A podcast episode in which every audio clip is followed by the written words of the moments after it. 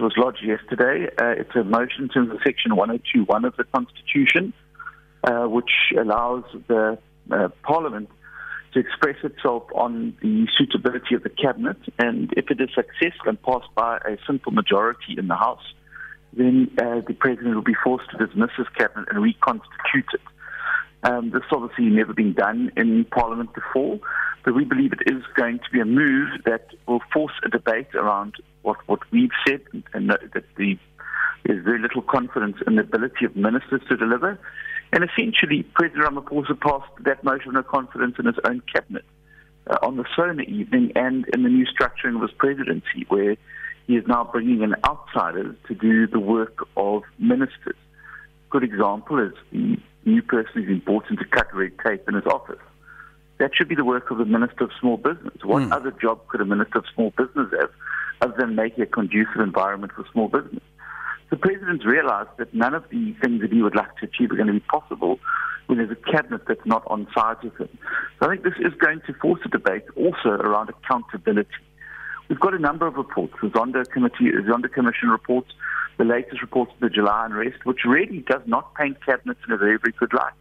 And I think it's long overdue now that we have a discussion on the suitability and size of the cabinet that we have, and whether in fact we've got people there that are doing their job uh, or not. And if they're not, we need to be able to hold them accountable. Mm-hmm. Why is the President, Cyril Ramaphosa, not the target for your motion of no confidence?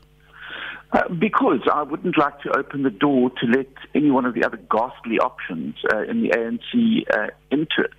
Uh, I wouldn't like to create opportunities for someone like Lindiwe Zulu or DD Mabuza. Um, I also think the president should be given the benefit of the doubt. I think he's he's made some uh, bold moves away from his party's traditional approach in the SONA, and I think he should be given opportunity to see whether he can now walk that talk.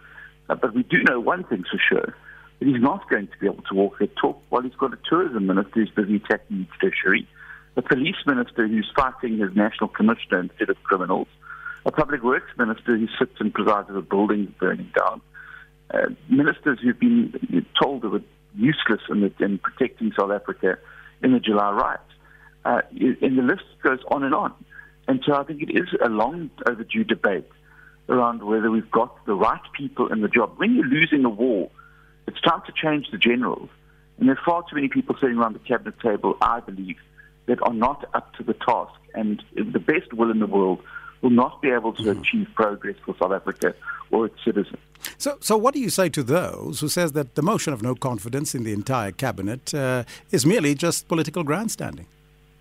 Well, obviously there'll be people who say that, but I mean, I don't think the Constitution would have provided such a mechanism uh, if if it was to be regarded as grandstanding. The drafters of the Constitution, in their wisdom, created a mechanism for Parliament to be able to hold the cabinet accountable should they not perform in their functions. They wouldn't have uh, put a grandstanding uh, mechanism into the Constitution. It's an important oversight mechanism uh, to allow Parliament to hold members of the executive accountable, uh, particularly when they've failed in their duty.